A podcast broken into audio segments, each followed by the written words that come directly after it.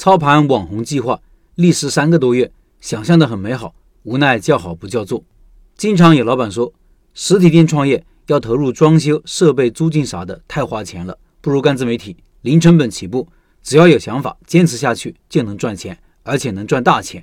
我作为一个十年实体店店主兼七年自媒体博主，我对两者都有些了解。我总的感觉是，开好实体店比做好自媒体要容易很多，也更适合大部分人。我估计很多人可能不理解、不相信，改天我详细说一说吧。下面是社群里一位老板的自媒体创业过程。开始想的挺好，但最终还是失败了。现在转向了实体店，来看看发生了什么。他说，历时三个多月的许愿车短视频网红计划失败了。计划的起因是二月十三号晚上十一点钟，我看了一个骑土豆车卖土豆的视频，便有了类似的想法。因为在那前几天，我看了一本书。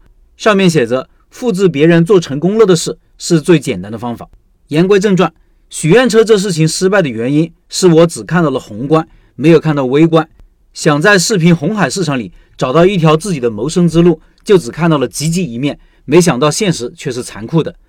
本以为短视频只要有创意就可以弥补运营、拍摄的一系列问题，可实际情况是，我把创意的作用无限放大了，认为用免费许愿、祝福传递。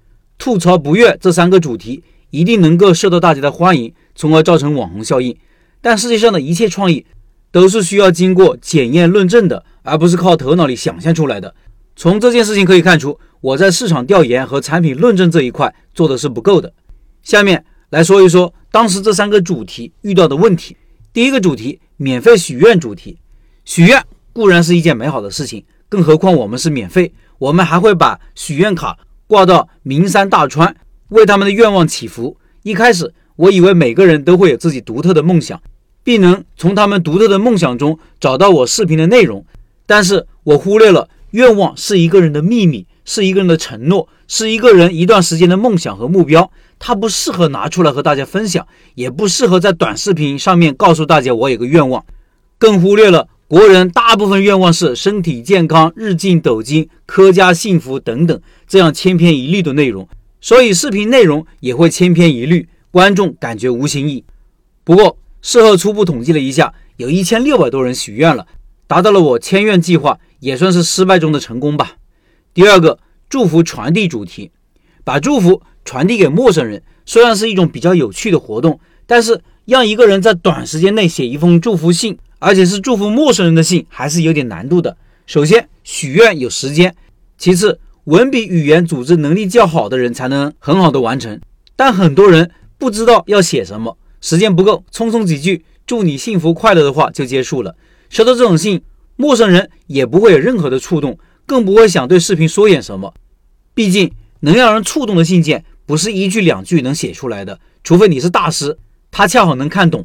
所以这个主题也是失败了，但这个活动和许愿活动得到了一系列的好评。很多人说的最多的一句话就是“好有意义呀”。